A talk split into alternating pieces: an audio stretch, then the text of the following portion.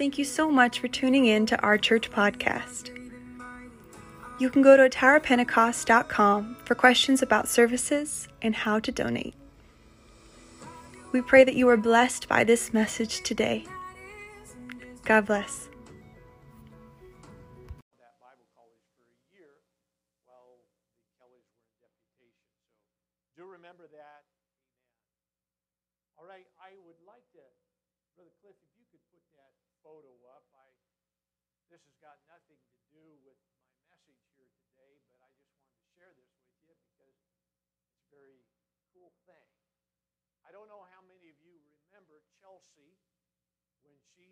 Here on a Wednesday night. This is a lady that I had met at the gym, and I knew nothing about her other than she uh, inspired me because she came in in a wheelchair. Well, come to find out, as you know, those that were here, once we got her story, we found out she had been this way. She had been paralyzed since she was five years old. And uh, I, just that part of it, okay, I had asked her to come and speak to our youth on a Wednesday night. Once she agreed, then he, she began to tell me her whole story that she was an Olympian. I said, Well, what do you mean Olympian? She said, Well, I won a silver medal in Beijing. What? So, anyway, she is a para Olympian. They do the wheelchair, I don't know what they even call it really, but they race the wheelchairs that are specially made. She had a $40,000 BMW wheelchair, by the way, that she raced. So I found out and I asked her when she was here that night, I says, Well, Chelsea, what's next? She says, I'm going back. I'm going for the gold. So found out she is in Tokyo at the Olympics. She is scheduled to race on Tuesday and Wednesday, I believe. You can Google it, find out. And so I sent her a text message yesterday just see if she would respond. I said, Hey, Chelsea, your number one fan from the Tower of Pentecost. And she texted me back and said, Thank you.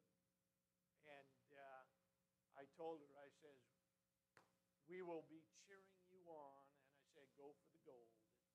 So anyway, I just wanted to bring that to your attention. And I mean, how how extraordinary. We we don't have any idea unless you've been handicapped all your life. Didn't stop her. She almost won the gold last time. So anyway, I wanted to bring that to your attention. I thought it was worth sharing. All right. So. Uh, Brother Long, you couldn't have picked a better chorus to end uh, our worship service. And uh, I'm going to uh, call your attention to the book of Nehemiah today. Amen. Nehemiah, we're going to start chapter number 12, and then we're going to go backwards to chapter number 8. Nehemiah chapter number 12, beginning at verse 27 like this. And at the dedication of the wall of Jerusalem. Anybody been to Jerusalem? Anybody been to the Wailing Wall? Part of the Western Wall still there? Anyway. So they went to the, this was at the dedication of the wall of Jerusalem. They sought the Levites out of all their places to bring them to Jerusalem to keep the dedication with gladness both with thanksgivings, with singing, with cymbals, psalteries, and with harps. And the sons of the singers, something about that scripture just kind of jumped out at me, right? The sons of gathered themselves together, both out of the plain country round about Jerusalem, from the villages of whatever it is, from the house of Gilgal and out of the fields of Geba. So they were coming, these sons of the singers, they were calling the Levites in. Now they were calling the singers in, and there was a second generation of singers that had built them houses around the area, and they were coming from the fields, they were coming from the villages, they were coming from the valleys. Amen. Verse number 30. And the priests and the Levites purified themselves and purified the people, the gates, and the wall. And then, chapter number 8, verse number 10. Then he said unto them, This is Nehemiah, Go your way, the fat. Nothing like a ribeye steak, right? A little bit fat on. You just don't get any better than that. Drink the sweet. Sounds like my kind of lunch. I don't know about you. Send portions unto them for whom nothing is prepared. For this day is holy unto the Lord. Neither be ye sorry, for the joy of the Lord is your strength. And I would like to speak to you this morning on this thought worshiping from a place of strength. Amen. worshiping from a place of strength. I'm going to ask you to lift your heart. And, uh, amen, I don't know how many voices are kind of with the smoke and tiredness and everything are kind of convoluted a little bit. Mine is a, a little bit. And uh, I think we had some people leave because uh, they were probably a little bit concerned with Brother Jeff, his cough. But nonetheless, Brother uh, Jonathan, if you have a voice, would you lead us in prayer? And,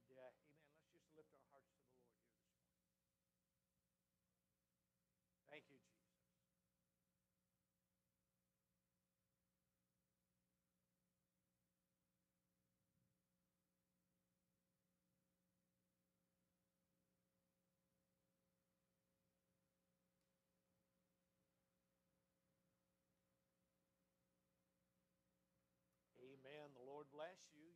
You may be seated. Praise God. I'm not sure that the church of 2021 can fully appreciate what's taken place in our setting here this morning. The nation of Israel, they had struggled for approximately 100 years in rebuilding their place of worship. Okay? And rebuilding their national capital, Jerusalem, after both had been destroyed by enemy forces. They had been taken captive, had spent 70 years in captivity. After being released, there was approximately 42,000 that made their, the long trip home. They found their temple completely destroyed, the city in ruins. And you might ask, I think a question came up er, earlier in our Sunday school lesson how could God's chosen people lose in a battle against the adversary? They had at one time went to battle and watched as God would fight for them. 2 Kings 19:35 gives us a story where an angel of the Lord went into the camp of the Assyrians and killed 185,000 of the enemy. It says. There would be at other times when this nation, God's people, King David would lead them into battle, and uh, they would take care of the giants, secure their borders. Jerusalem, their capital, would be surrounded by a high wall, which, at least in the minds of the people, would allow them to live normal lives because you understand back then, walls were essential to the security of the people within that city. And so, back in David's day, everything was good. And Solomon, when the temple was built, they felt very secure.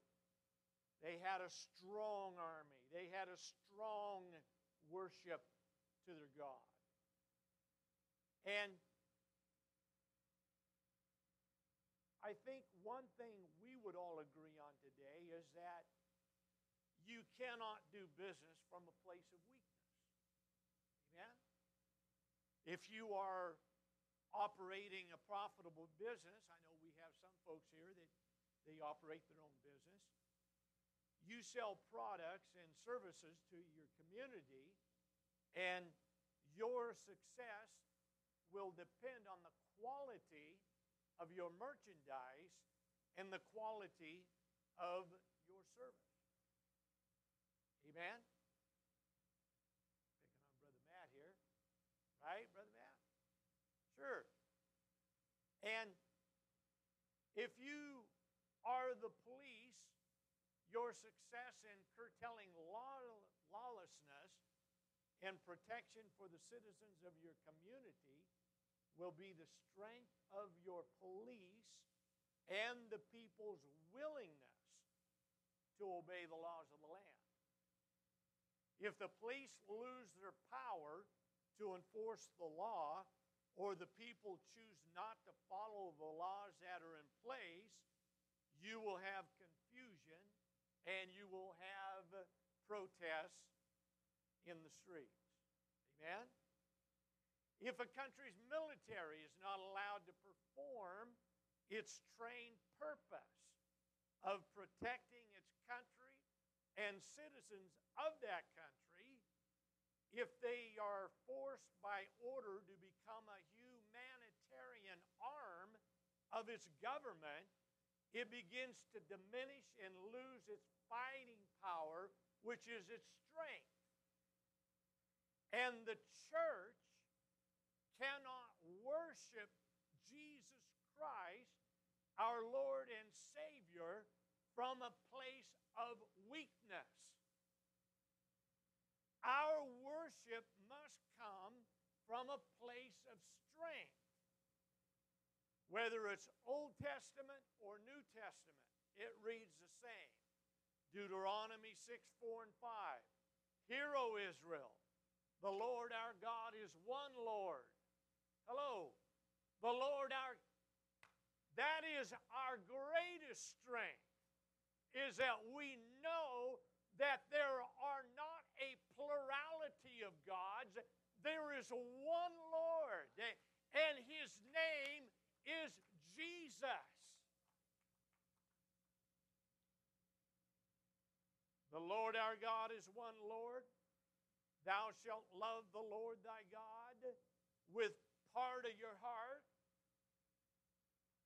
with all your heart, with all your soul, with all of your might or strength.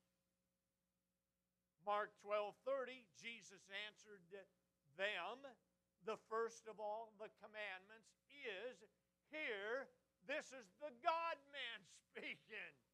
He says, Hear, what I'm saying to you. This is going to be your greatest revelation and your greatest strength. He says, Know this, that the Lord your God is one Lord.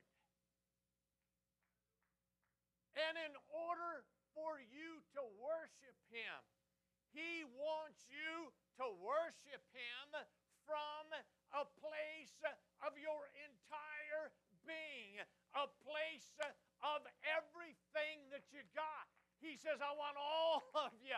I want all of your mind. I want all of your soul. I want all of your strength.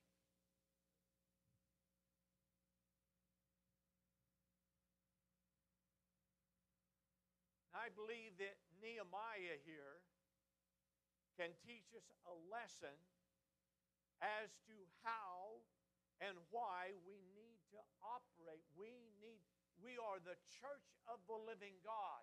The world needs a church today that is operating and worshiping not from a place of weakness, but from a place of power and of strength. Well, thank you, Brother Colton. Believe that.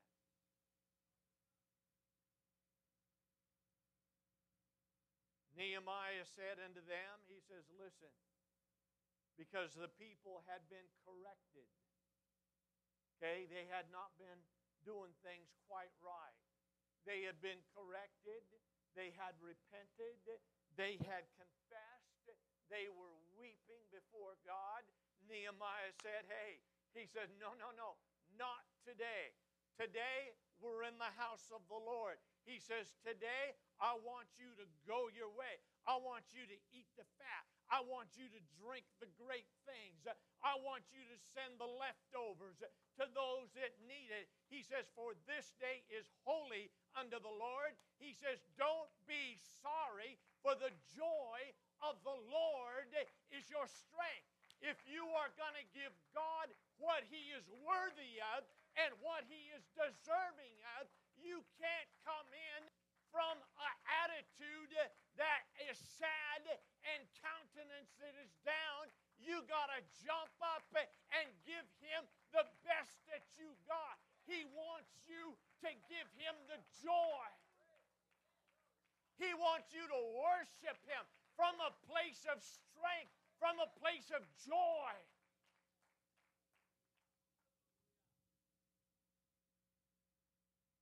During this time period, we have several people involved Ezra and Nehemiah.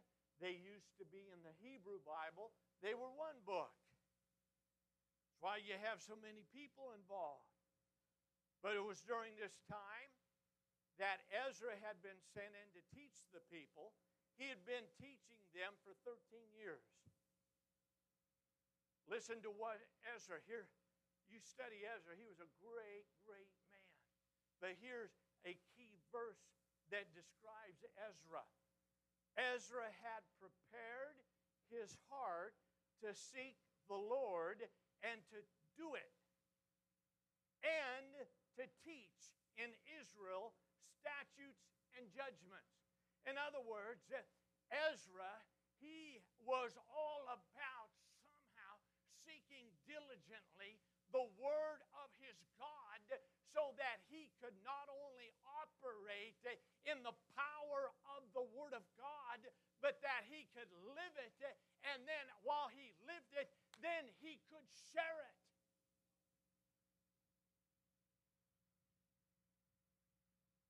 Zerubbabel would lead the people in rebuilding the temple. Haggai and Zechariah would encourage the people to rise up and build. He said, Don't worry, be so concerned about your own houses that look pretty nice. He says, But the house of the Lord is laying waste. Eh, he said, Go cut some timber, bring it in. Let's get this thing done. It took them 18 years. Are you with me? And we should and well remember when they laid the foundation of the temple. The old men wept with a loud voice, the young men shouted for joy. But the noise that was heard afar off, you understand? We're trying to impact the world outside of this church. What are they hearing about you? But the problem was the old men, they were trying to live in their glory days. The young men were trying to get the job done, and half of them were weeping, half of them were joyful, and the people afar off says, "We don't know what the church is all about." Hello. I think we could be safe in saying that at that moment that had created a division among the worshipers. You cannot give Jesus Christ the worship he is worthy to receive without a unity of worship. Unity is a place of strength. Thank you, Brother Colton. So it had been, it had taken Israel 20 years to complete the rebuilding of the temple. They had been learning the law from Ezra for 13 years. Uh, so all is well? No. Nehemiah hears a different story. Chapter 1 Nehemiah is at work as a cupbearer to the king. One of his brethren gives him this report The remnant, the survivors, That's what most translations translate that remnant. He said, Give me a report. He said, Well, okay, Nehemiah. He says, The survivors that are left of the captivity are in great affliction and reproach. The walls of Jerusalem are broken down, the gates are burned with fire. So even though the temple was rebuilt, they had a working altar, they had been learning the Word of God for 13 years, they still are referred to as survivors living in affliction and reproach, which means the people were worshiping God while living in great distress, uh, reproach, uh, insult, uh, and shame. Why? Because a city without walls was vulnerable to the enemy. The people were unprotected with no defense, uh, open to attack. In other words, they were trying to worship God and look over their shoulder for the boogeyman at the same time. You can't worship God when you're all stressed out about the situation that is going on on the outside. You got to reach down, you got to give Him your best.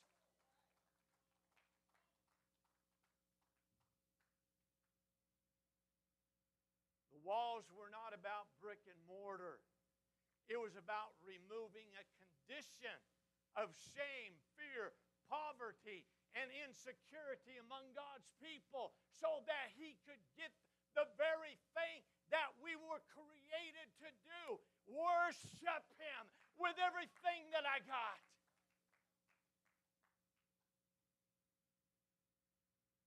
Let me just add a very powerful scripture here that really has nothing to do with this, but it is good scripture for you to take into consideration. Proverbs 25 28 says, A man who has no rule over his own spirit is like a city with broken walls. So, rebuilding the walls was not about the walls themselves, but instead, it was about removing this environment of fear and insult from God's people.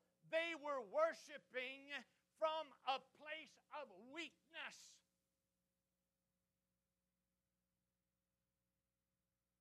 Oh. Hello. Oh, come on. I know things are real out there. Don't get me wrong. I know that this thing is real, that all the tumult and everything that's going on is real. But hello, friend. That's not when it comes to my worship to God. Don't you know that He is worthy of the very best that I got? He don't want me looking over my shoulder concerned about the boogeyman that's trying to get me. He wants me to give him everything that I've got. He wants me to worship him in an environment that I create that includes my strength, which is my joy in the Lord because he is my strength.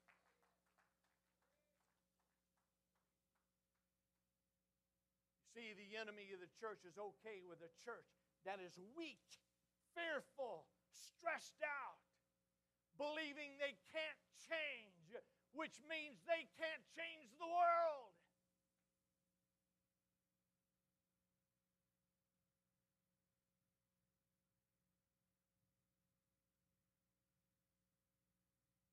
If we are not careful, we, the church, begin to believe the enemy. You can't worship your God without worrying about, you know, this plague and this plague. You can't worship God. You, when you come to the house of God, you've got to distance yourself. Come on now, I'm, I'm not trying to get you to do anything that's unhealthy. You understand? I'm just giving you a principle from the Word of God that they don't, that the enemy don't care if you come into the house of God and you're all concerned with whether you're going to have to crawl out of here because you get some kind of a plague. But God is saying to the church, He says, I need you to worship me in a state of strength. I need you to reach down and find that joy and give it back to me.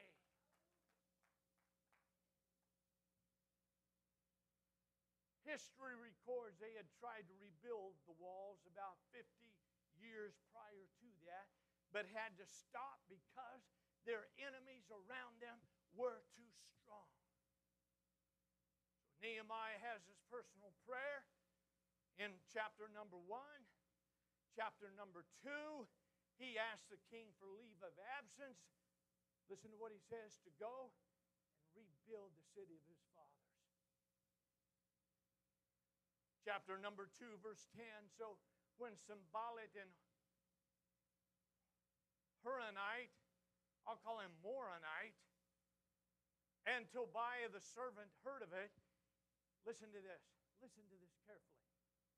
It grieved them exceedingly that there was come a man to seek the welfare of the children of Israel because they were okay with the church just having a form of worship, but not completely giving God what he was due.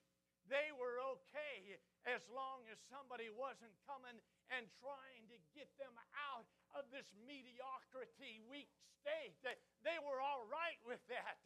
And when Nehemiah arrived, they began to get a little bit concerned.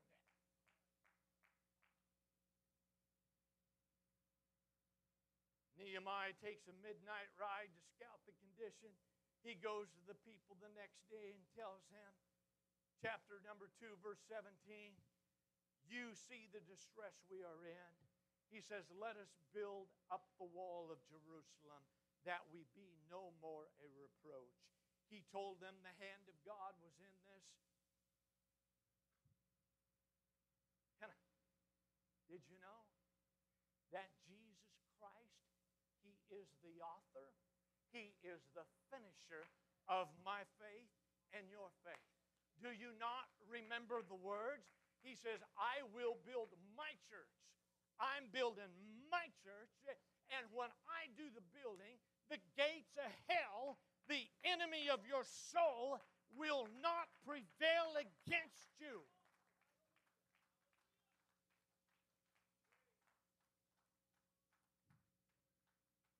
He says, Come on, folks, let's take away this reproach. The only way that we're going to do that is to make those people feel secure in an environment where they don't have to worry about the enemy coming in as they're lifting their hands in worship. He says, We got to get the job done. We got to build the walls, folks. So they strengthen their hands for this good work. Verse number 19 Sanballat and Tobiah, they laughed them to scorn and despised them. Chapter 4 and verse number 1, listen. When Sanballat heard they were building the wall, he became angry and took great indignation and mocked the Jews. He was concerned when somebody was checking on the condition of the church's worship, understand? But oh my goodness, when he seen the walls going up, when the devil seen the walls going up, he was little, he was getting agitated and he was worried because he knows that if the church can worship its God in a secure environment, then he is in big, big trouble.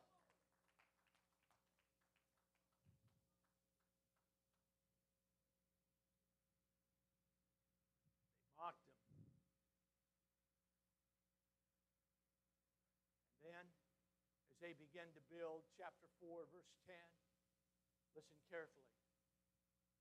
Judah, who should have been what? He should have been the leader in the worship category. Hello? Here's what he was saying. He said, Hey, he said, Judah said, the strength of the bearers of burdens is decayed. there is too much rubbish. In other words, preacher, whatever you're trying to get the assembly to do, I want you to know that there's too much rubbish laying on the outside of the door, and the burden that this world is putting on the worshiper is causing them to get weary when they come to the house of God. They cannot give everything they have toward God because they're concerned with the rubbish that's going on on the outside. Judas said that.